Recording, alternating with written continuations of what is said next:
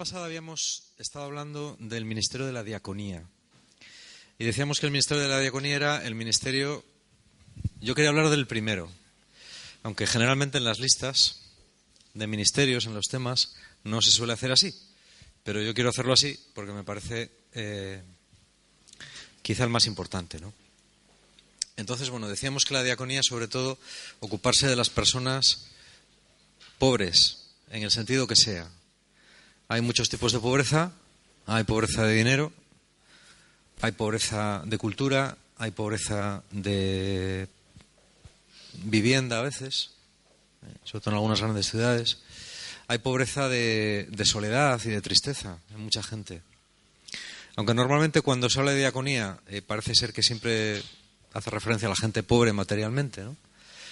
Yo quiero recalcar que hay muchos tipos de pobreza. Entonces tenemos que tener una mente abierta para poder detectar la pobreza a nuestro alrededor y en la medida en la que podamos servirla. También decíamos que el tema de la diaconía no es solamente propio de gente que tiene ese carisma. Todos los cristianos tienen que tener el carisma de la diaconía. Pues si no tienes el carisma de la diaconía, vas a tener muy chungo salvarte. Solo si te preocupas por los demás, vas a merecer, de alguna manera, la salvación que Cristo te regala. Es un regalo, pero es un regalo que, que se consigue imitando al Señor Jesús. ¿Vale? Entonces, bueno, estas eran las ideas eh, así que hablamos la semana pasada. Yo quería decir dos cosas esta, semana del tema de la diaconía, ¿no? La primera es que el otro día, por ejemplo, en el diálogo había muchas preguntas acerca de cómo se puede solucionar los problemas que tenemos. Estamos en un mundo cambiante y muy difícil de prever. Yo no puedo imaginarme de verdad que hoy los británicos iban a votar sí al Brexit. De verdad que me imaginaba que era imposible. Pero pues ha sido, ¿no? Entonces, esto abre un capítulo de incertidumbres pues muy grandes, no solamente en el Reino Unido, que les deja una situación muy, muy extraña, sino en toda Europa y en el mundo, ¿no? Es decir, la Unión Europea queda herida, yo no sé si de muerte, pero muy, muy herida. No sé si sobrevivirá a esto, sobre todo porque hay países que se están planteando lo mismo aunque no tengan tanto peso específico como, el Reino Unido. Y estamos en un mundo como muy, muy imprevisible. bueno, el mundo siempre ha sido imprevisible, bien mirado. Pero yo creo que yo, yo no tengo grandes confianzas en los estados, ¿no? en el sentido de que los estados, también lo hablábamos el, el viernes pasado, los estados son muy complejos, los estados modernos son muy complejos y están en manos de muchos intereses, están influenciados por muchos intereses, ¿no? Eh, a veces es difícil entender al propio país. Por ejemplo, a mí me cuesta muchísimo entender a España. ¿eh? Cada vez me cuesta más. Y yo creo que en este sentido las comunidades cristianas tenemos que ser muy creativas a la hora de apuntar modelos nuevos de sociedad. Eh, yo, por ejemplo, yo recuerdo las primeras reuniones de, que se, hicieron aquí con el 11M famoso, ¿no? Eh, yo iba a las primeras reuniones porque había gente de todo tipo, ¿no? Bueno, luego ya la extrema izquierda, que es lo que suele suceder, pues las, las acaparó, ¿no? Y las ha convertido en un partido político de extrema izquierda, que es lo que es Podemos. Pero al principio era una cosa muy interesante. Porque había gente de todo tipo que se juntaba en la Plaza Mayor y hablaba, ¿no? Y buscaba pues alternativas ciudadanas, pues como que los ciudadanos tuvieran pues más presencia en las instituciones del Estado, ¿no? Y bueno, pues eso fue lo que pasó. Entonces, yo creo que es muy importante el, em, el poder tener iniciativas, sobre todo en, dentro del tercer mundo. Si estamos esperando que los gobiernos solucionen el problema del hambre, podemos esperar sentados. A mí me parece muy interesante cuando una comunidad como esta, o una parroquia, o, una entidad de cristianos cualquiera, es capaz de hacer una especie de hermanamiento con una comunidad más pobre en el tercer mundo. ¿Eh? Y de alguna manera hacerlo eh, sin necesitar a veces grandes infraestructuras, mm, grandes organizaciones que también, sino hacerlo a escala más humana. Si cada comunidad enriquecida, de cada comunidad cristiana del primer mundo, apoyar a dos comunidades del, tercer mundo, se arreglarían muchísimos problemas. Yo no sé si todos, pero muchos sí. Yo es una cosa a la que aspiro. Yo aspiro a que un día esta comunidad tenga un proyecto en el tercer mundo eh, propio en el sentido de que no, de que te pertenezca, sino de que tú estés involucrado personalmente en él. Es decir, siempre puedes dar dinero, eso está bien, pero es diferente cuando tú conoces a una gente, cuando tú ayudas a esa gente, cuando les pones cara, ¿eh? cuando tú dices, pues mira, este grupo de chicos o de chicas necesitan equipamiento escolar. A ver, ¿quién puede dar dinero para que estos hermanos nuestros que los conocemos, ¿no? tengan equipamiento escolar. La comunidad estuvo apoyando durante muchos años un proyecto en Colombia, que ahora ha asumido el gobierno colombiano, y, que fue muy interesante. Yo recuerdo que un año nos escribieron los niños de allí con cartas, niños que eran anónimos para nosotros, pero fue muy, para mí fue muy entrañable, ¿no? Porque de pronto les ponías caras y te daban las gracias por la ayuda que, que recibían. Nosotros manteníamos ahí un comedor para 100 niños durante todo el curso. Y eso lo mantenía la comunidad desde aquí, desde España. Y esos niños, bueno, pues al final te daban las gracias, ¿no? Y es una cosa muy chula. Yo, yo, creo, yo creo en eso más que... Por supuesto, también hay organizaciones como Manos Unidas, ¿no? Como Intermont, que mí merecen todos la, todas las, las garantías, ¿no? Pero creo más en este otro tipo de trabajo, más a nivel individual. Y a mí me encantaría que algún día eh, a ser posible, si Dios quiere, más temprano que tarde, desde aquí pudiéramos apoyar a una comunidad hermana del tercer mundo y mandar gente que, incluso gente que pudiera ir y apoyarles. ¿no? no solamente es dar dinero, hay veces que hay que dar conocimientos, das y recibes, también aprendes cosas. ¿Vale? Yo creo que eso es una cosa muy chula y es una cosa que cuando hablamos de diaconía, yo creo que conviene ser concretos conviene tener ideas concretas. Porque si no, pues nos pasamos la vida mareando la perdiz y al final no haces nada. ¿Eh? Quizás lo peor de la crisis en España haya pasado, bueno, yo no, no, es lo que pasará, ¿no? Pero, pero también hemos tenido siempre la, ilusión de poder hacer algo en Torlavega, ¿no? Es decir, aquí ha habido gente, yo ahora no estoy muy al tanto, pero imagino que seguirá pasando, aquí ha habido gente que lo ha pasado muy mal, muy mal, muy mal. Ha habido gente yo lo comento, bueno, lo decía el otro día, yo he tenido alumnos que, no tenían para comer en clase. Eh, aunque no llevan un cartelito aquí diciéndolo, pero si te rascas un poco, pues te enteras de que es así. Es importante dar pasos concretos. Yo creo que lo que hay que hacer es un pequeño paso que des, por pequeño que sea, ya es un paso. Y vale más que mil discusiones teóricas que al final no llegan a ninguna parte. Yo creo que hay que ser valientes, hay que ser arriesgados, a veces tener visión. A mí me encantaría que gente aquí pudiera decir, mira, pues yo, pues eh, yo me iría un tiempo a un país del tercer mundo a hacer esto, ¿vale? Yo recuerdo unos amigos nuestros, siempre lo pongo como ejemplo, Fernando y Blanca, unos chicos del MCC, el Movimiento Cultural Cristiano, que se marcharon durante, no sé si fueron tres años o, por ahí o más. Se marcharon a, a Puerto Bolívar, una ciudad a orillas del Orinoco, en Venezuela, que, bueno, hay que ir para saber lo que es aquello, ¿no? Ellos se marcharon, son maestros los dos, a desarrollar el proyecto de una escuela.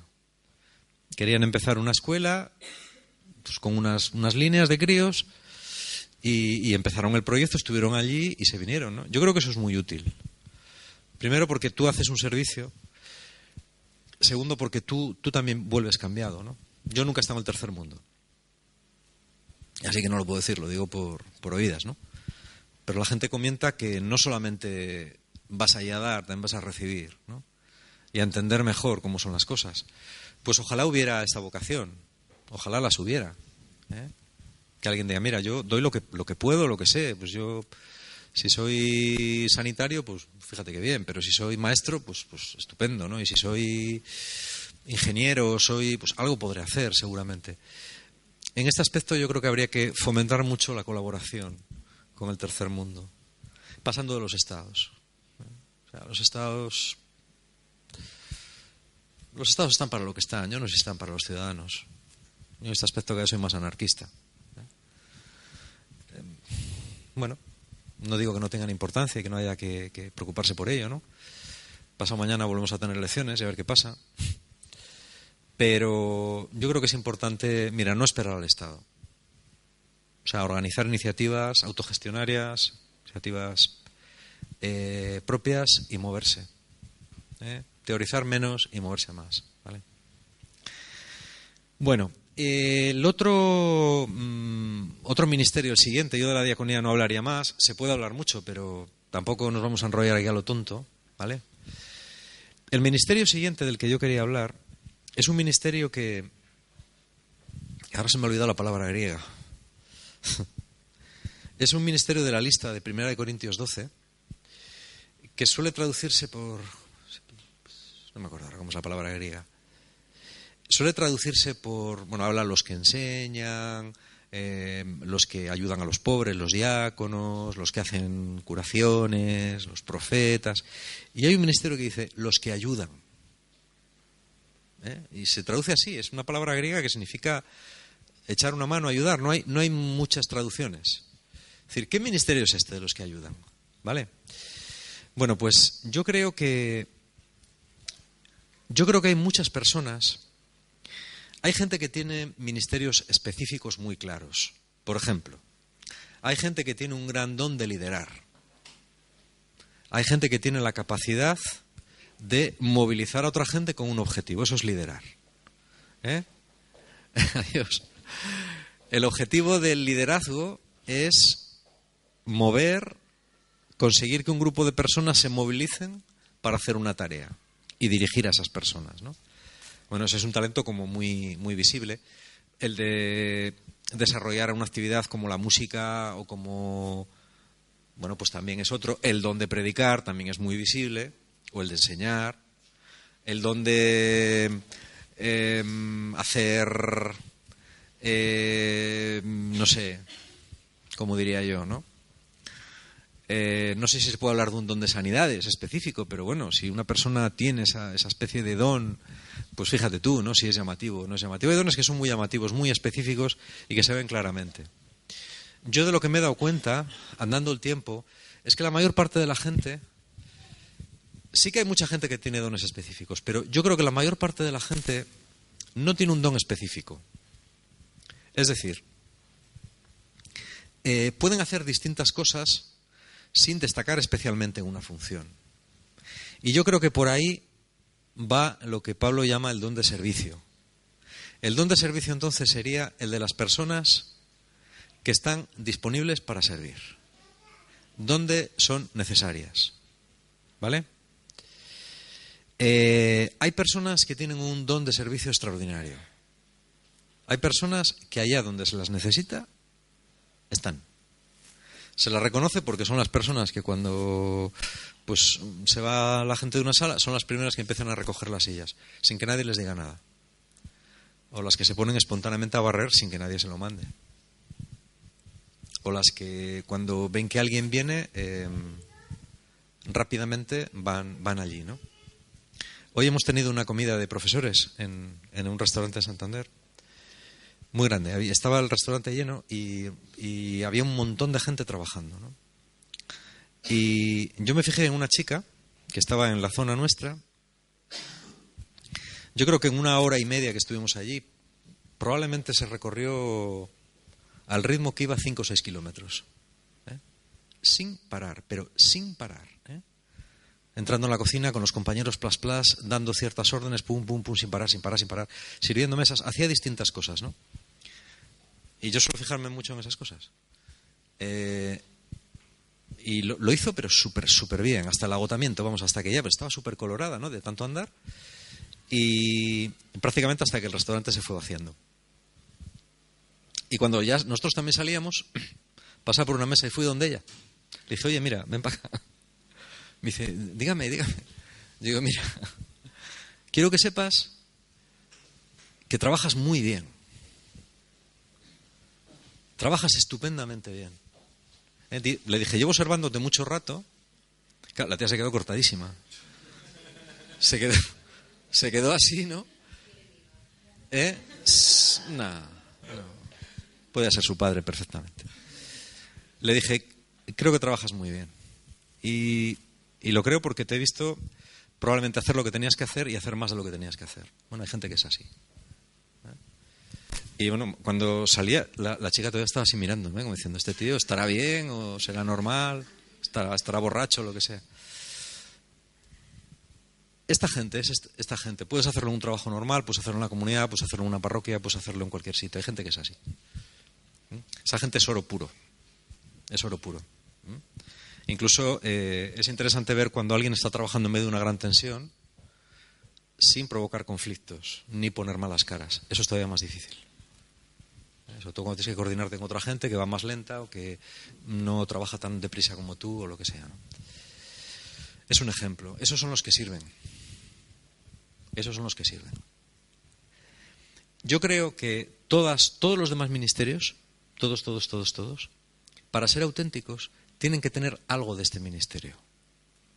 Es decir, si tú quieres ser bueno predicando, o si tú quieres ser bueno enseñando, o si tú quieres ser bueno organizando o dirigiendo, o si tú quieres ser bueno ayudando a los pobres, tienes que tener algo de este ministerio del servicio, de los que ayudan. Hay gente, por ejemplo, en, la vida uno ve de todo. Tú ves personas que son extremadamente brillantes en un ministerio, pero no les pidas otra cosa. A mí eso siempre me ha dado que pensar. Una persona que es extremadamente brillante en un ministerio, pero que no tiene un verdadero espíritu de servicio, a mí me hace dudar del ministerio específico que tiene, por muy brillante que sea.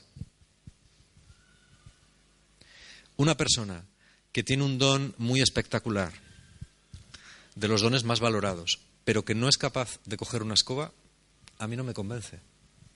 no digo que tenga que hacerlo, a lo mejor no tiene que hacerlo. ¿eh? A lo mejor es más útil que haga mucho lo que hace, o que haga lo que hace bien hasta el agotamiento y se deje de chorradas. Pero si toca el caso, tienes que poder coger una escoba. Tienes que poder hacer los trabajos más humildes. Si no tienes ese don, el don específico a mí no me convence. Puede ser engañoso. Aunque sea muy fructífero, pero puede ser engañoso. Con eso mucho cuidado. Yo la gente que se le caen los anillos por hacer cosas que se consideran más, humildes en cristiano, muchísimo cuidado. Muchísimo cuidado. ¿Eh? Tampoco se trata de coger la escoba, dar cuatro tal y dice, bueno, ya, ya, ya, ya me puedo ir, ¿no? No, no es hacerlo por eso tampoco. ¿Vale? Esa es una cuestión. Hay otras características que, eh, que tiene un siervo auténtico y que todos los ministerios deben tener. Por ejemplo, la capacidad de olvidarte de ti mismo y poder dar un poco a los demás. El mundo se divide en dos clases de personas. Yo por lo menos la gente que conozco se divide en personas que con mantenerse a flote ellas mismas ya tienen bastante, por la razón que sea. Eh, ¿Sabes? Gente mm, pues que, pues que, la, que la vida le te puede, ¿no? Y, y, a lo mejor, oye, pues mira, hay personas enfermas, hay personas con problemas psicológicos, hay personas con lo que sea, y a lo mejor Dios no les pide más, ¿vale? Pero lo ideal, lo ideal son las personas que, aparte de poder con su vida, puedan dar algo más, un poco más, o mucho más. Hay personas que tienen una enorme capacidad de dar, hay otras personas que tienen menos capacidad de dar. Lo importante es dar algo, poder dar algo, porque muchos pocos hacen un mucho. Y si en una comunidad hay bastante gente que da algo, eso es importante. Eso es muy importante. Entonces, yo creo que todos tenemos que aspirar, dentro de las limitaciones que tengamos cada uno, a dar ese poco que podemos. Estemos bien o estemos mal. ¿eh? Por ejemplo, a mí, a mí mm, hay ejemplos que me conmueven. A mí Rafa, por ejemplo, que está aquí, siempre me ha conmovido porque yo lo he visto a veces muy mal con el problema que él tiene, con la enfermedad que él tiene, pero haciendo esfuerzos enormes por servir. Enormes. Y yo sé lo que cuesta eso. a mí eso me parece un ejemplo de actitud. ¿Eh? Una actitud que a mí personalmente me edifica, porque creo que es la actitud de los que tienen carácter de siervo. ¿eh? Y que me parece extremadamente valiosa. ¿Vale? Es un ejemplo. Otra característica, por ejemplo. Eh, la capacidad de ser profesional. Estés como estés, cuando tienes que hacer algo, tienes que aprender a hacerlo bien. Tanto si estás bien como si estás mal. Hay veces, es cierto, que estás tan mal que hay ciertas cosas que no las puedes hacer.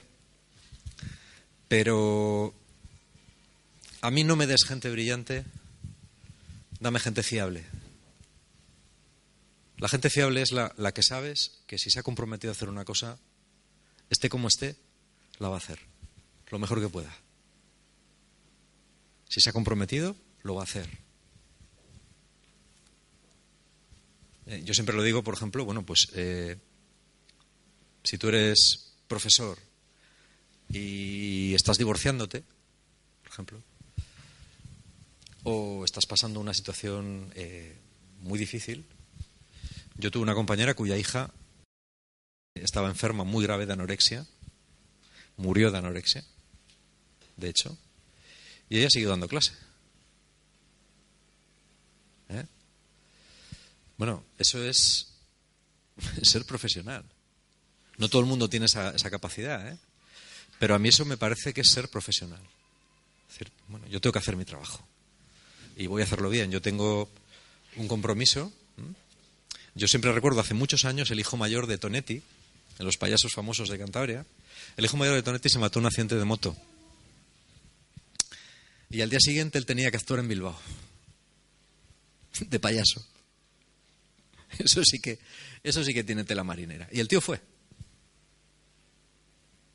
Él decía, uno tiene que ser profesional, yo tengo un contrato, la gente me está esperando y si soy profesional, soy profesional.